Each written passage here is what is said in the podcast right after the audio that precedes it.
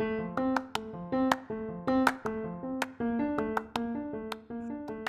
vamos para mais um episódio no Papo Massa Cast. Hoje, 24 de agosto de 2023, e nós estamos na nona temporada lendo o livro 1984 de George Orwell.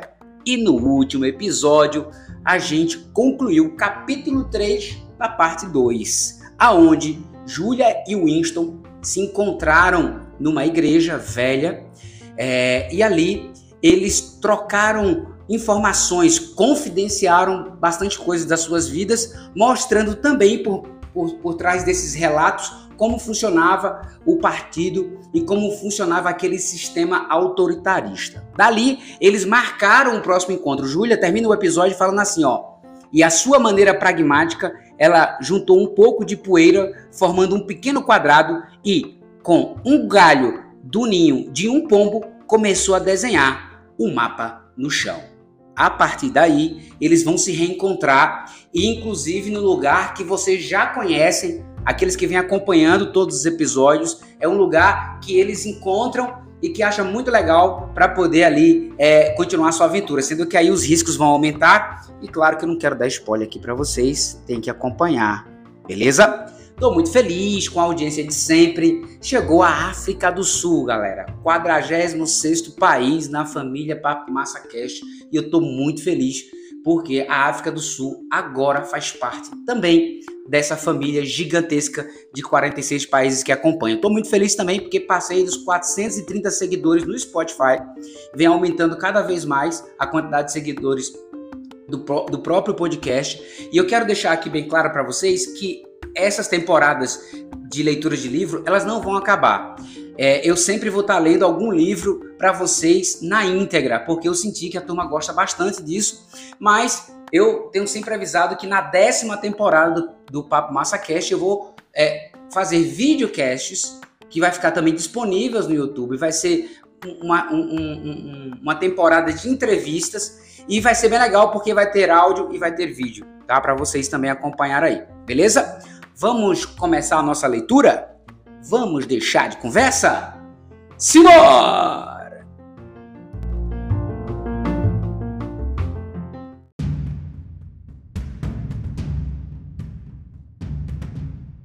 Capítulo 4, parte 2 Winston examinava o pequeno cômodo sobre a loja do Sr. Sheridan. Ao lado da janela, a enorme cama estava feita com cobertores esfarrapados e um travesseiro sem fronha. O relógio antigo, com um mostrador de 12 horas, trabalhava sobre o console da, lare da lareira. No entanto, sobre a mesinha dobrável, o peso de papel que ele comprara em sua última visita brilhava suavemente à meia luz.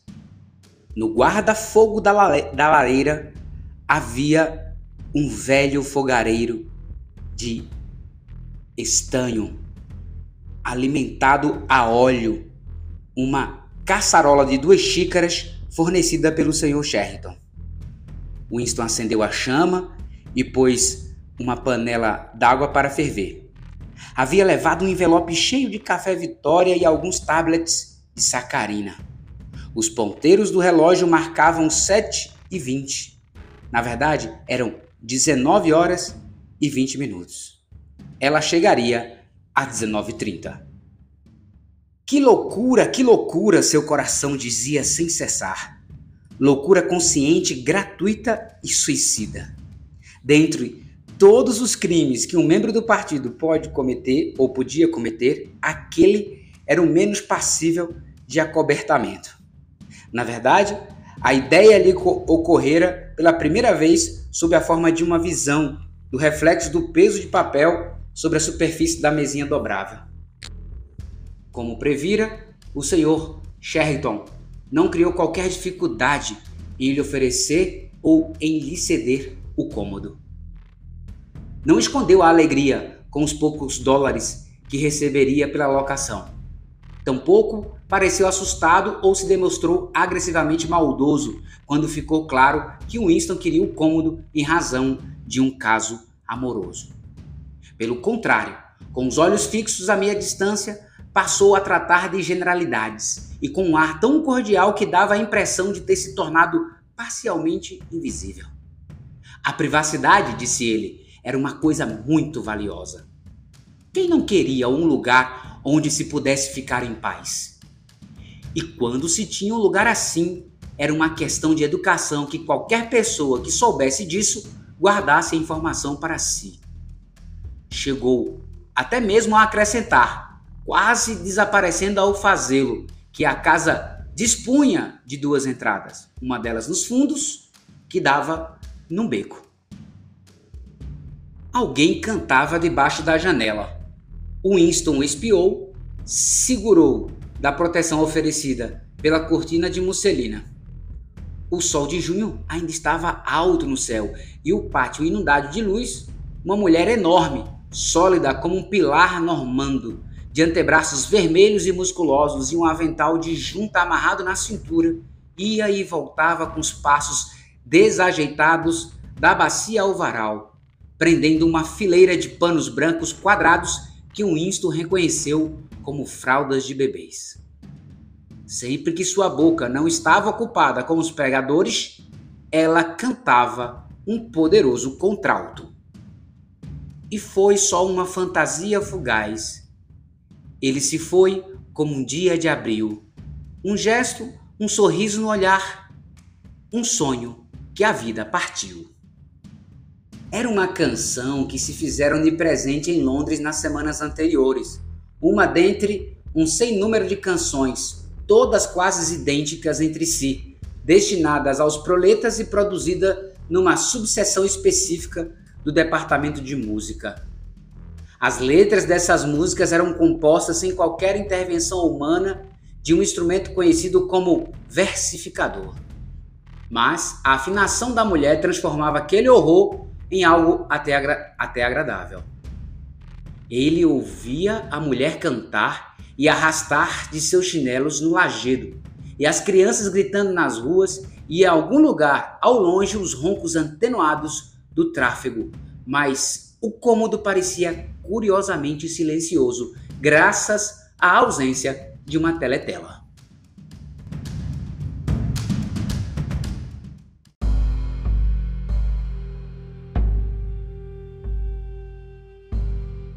Que loucura, que loucura tornou ele a pensar. Era impossível conceber que pudessem frequentar aquele lugar por mais de umas poucas semanas sem ser pegos. Mas a tentação de terem um esconderijo que fosse próprio, um espaço fechado e sempre à disposição, havia sido demais para ambos. Por algum tempo depois da visita ao campanário da igreja, não, lhe, não lhes foi possível marcar outros encontros. Os preparativos da Semana do Ódio haviam acarretado um drástico aumento da jornada de trabalho. O evento só ocorreria no mês seguinte, mas os enormes e complexos preparativos exigiam um trabalho extra de todos. Por fim, conseguiram garantir uma tarde livre ao mesmo dia. Eles concordaram em retornar à clareira na floresta. Na noite anterior, encontraram-se brevemente na rua. Como sempre, Winston mal olhou para Julia enquanto se deixavam levar pela multidão, um em direção ao outro, mas pelo vislumbre que teve, pareceu-lhe que ela estava mais pálida do que o normal. Não vai dar, murmurou ela assim que jogou o seguro falar. Quero dizer, amanhã. O quê? Amanhã à tarde não posso. Por quê? O motivo de sempre. Começou mais cedo dessa vez. Por um instante ele ficou furioso. Ao longo, ao longo do mês em que a conhecera, a natureza de seu desejo por ela havia mudado. No começo havia pouca sensualidade verdadeira nele. Na primeira vez, o sexo fora apenas um esforço da vontade. Depois da segunda vez, foi diferente. O cheiro de seus cabelos, o gosto de sua boca, o toque de sua pele pareciam ter lhe penetrado o corpo ou permanecido no ar ao seu redor. Ela se tornara uma necessidade física, algo que ele não apenas queria, mas ao qual sentia ter direito. Quando ela disse que não poderia ir, ele teve a sensação de que ela o estava traindo. Mas naquele instante a multidão os empurrou um para perto do outro e suas mãos por acidente se tocaram. Ela pressionou de leve as pontas dos dedos, sugerindo não desejo mais carinho. Ocorreu-lhe que, quando se via, se vi, via com uma mulher, esse tipo de contratempo devia ser um evento normal e recorrente. E de repente sentiu-se inundar por uma profunda ternura como nunca havia sentido por ela. Ele desejou que fosse um casal que já tivesse 10 anos de relação. Desejou estar andando com ela pelas ruas, exatamente como estavam fazendo naquele instante, mais livres e sem medo, conversando sobre trivialidades e comprando coisinhas para a casa. Desejou, acima de tudo, que tivessem algum lugar onde pudessem ficar sozinhos sem sentir a obrigação de fazer amor toda vez que se encontrassem. Não foi de fato naquele instante, mas em algum momento do dia seguinte que lhe ocorreu a ideia de alugar o quarto do senhor Sheridan. Quando sugeriu a Júlia, ela concordou com uma inesperada prontidão. Ambos sabiam que era loucura. Era como se estivessem deliberadamente caminhando em direção ao túmulo. Enquanto esperava, na beira da cama, voltou a pensar nos porões do Ministério do Amor. Era curioso como esse horror fatal entrava e saía da consciência. Lá estava fixado em tempos futuros, precedendo a morte com a mesma certeza que 99 precede 100. Não se poderia evitá-la, mas talvez fosse possível adiá-la e, no entanto, de vez em quando, por um ato consciente e voluntário, escolhia-se abreviar o tempo que faltava. Nesse instante, ouviu passos rápidos na escada. Julien rompeu o quarto adentro. Carregava uma sacola de ferramentas de lona marrom grossa, como ele às vezes havia carregado de um lado para o outro no ministério. Ela avançou para ele, perdão, ele avançou para tomá-la em seus braços, mas ela se afastou um tanto rapidamente em parte porque ainda segurava a sacola. Meio segundo, disse ela. Deixa eu mostrar o que eu trouxe. Você, trou você trouxe um pouco daquele café Vitória horroroso? Eu sabia, pode jogar, jogue, não vamos precisar dele. Olha aqui. Ela ficou de joelhos, abriu a sacola e retirou algumas chaves inglesas e uma chave de fenda que formavam uma camada superior. Debaixo delas havia diversos pacotes de papel todos muito bem feitos. O primeiro pacote que ela passou para Winston invocava uma sensação estranha e, no entanto, vagamente familiar. Estava cheio de alguma coisa pesada, parecida com areia, que cedia onde quer que você a tocasse.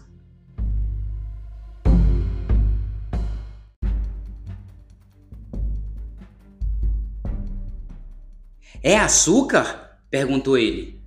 Açúcar de verdade, não sacarina, açúcar. E isso aqui é um pedaço de pão, pão branco mesmo, não aquela nossa coisa asquerosa e um pouco de geleia. E isso aqui é uma lata de leite. Mas olhe, aqui está o meu orgulho. Precisei enrolar com um pouco de pano porque. Mas ela não precisava lhe contar a razão de ter embrulhado. O cheiro já enchia a sala, um cheiro vivo e quente que parecia uma emanação de sua primeira infância, mas que uma vez por outra ainda se encontrava, vindo de um corredor antes que uma porta batesse ou se espalhando misteriosamente em meio à multidão na rua, sentido por um instante para novamente se perder. É café, murmurou ele. Café de verdade. Café do partido interior tem um quilo inteiro aqui, disse ela. Como você conseguiu todas essas coisas? São coisas do partido interior. Não há nada que esses porcos não tenham, nada. Mas é claro que os garçons, a criadagem e outras pessoas metem no bolso uma coisa ou outra. E veja, eu também comprei um pacotinho de chá. Winston se agachou ao lado dela. Ele rasgou um canto do pacote. É chá de verdade, não folha de amora. Tem aparecido muito chá recentemente. Eles invadiram a Índia, uma coisa assim comentou ela por alto. Mas ouça, querido, quero que você vire de costas para mim por três minutos. Vá e fique do outro lado da cama, não muito perto da janela, e não se vire até eu contar. Winston olhou absortamente através da cortina de musselina. No quintal, a mulher de braços vermelhos ainda ia de um lado para o outro, entre a bacia e o varal. Ela tirou mais dois pregadores da boca e cantou do fundo da alma. Sempre o tempo é a cura, sempre dar para esquecer. Mas nossos tapas e beijos são meu amor por você. Ela parecia saber aquela música estúpida inteira de cor. Sua voz flutuava e acendia com a deliciosa brisa do verão, muito afinada, carregada de uma espécie de melancolia feliz. Tinha-se a impressão de que ela permaneceria ali absolutamente feliz se o entardecer de junho fosse infinito e o suprimento de roupas inesgotável. Ela seria capaz de pendurar fraldas e cantar aquele lixo por mais mil anos. Pareceu-lhe curioso o fato de nunca ter ouvido um membro do partido cantar sozinho e com espontaneidade. Teria parecido um tanto não ortodoxo, uma excentricidade perigosa como falar sozinho. Talvez as pessoas só tivessem algo sobre o que cantar quando vivessem em algum ponto próximo à fronteira da fome. Você pode se virar agora, disse Julia. Winston se virou e, por um segundo, quase não conseguiu reconhecê-la. Ele de fato esperava vê-la nua, mas ela não estava nua. A transformação que tivera lugar era muito mais surpreendente. Ela havia pintado o rosto.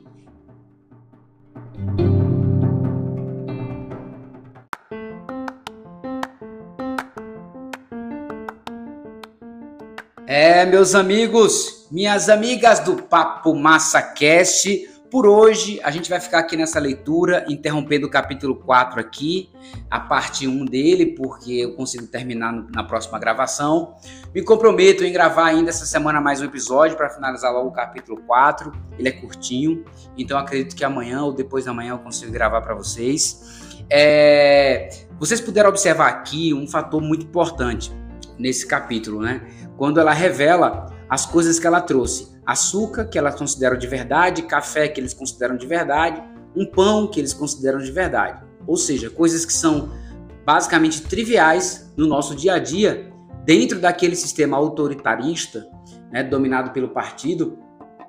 É, só quem tinha acesso a, a, a essas coisas era quem fazia parte do partido interior, né? Ou seja, era uma galera que estava no comando, que era muito mais restrito a ele os benefícios do que para as grandes massas e também para grande parte dos, do partido. Então, é, enquanto as pessoas não comiam bem, enquanto elas sofriam não é, privacidades das mais diferentes ordens, os cabeças do partido desfrutavam de regalias é, é, que para a gente é, é, é óbvio, vamos dizer assim, são coisas até triviais do nosso dia a dia. Mas para aquelas pessoas que viviam numa situação horrível, sob o domínio daquele poder, era inimaginável que tivesse ou que existisse aquele tipo de material, né, de consumo.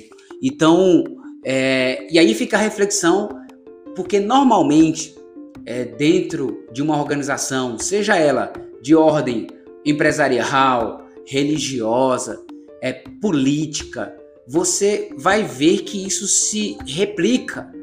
Normalmente as pessoas do, do do, do alto escalão, vamos dizer assim, elas têm sempre acesso às melhores regalias do que aqueles que, de uma certa forma, dentro de um processo hierárquico, não estão.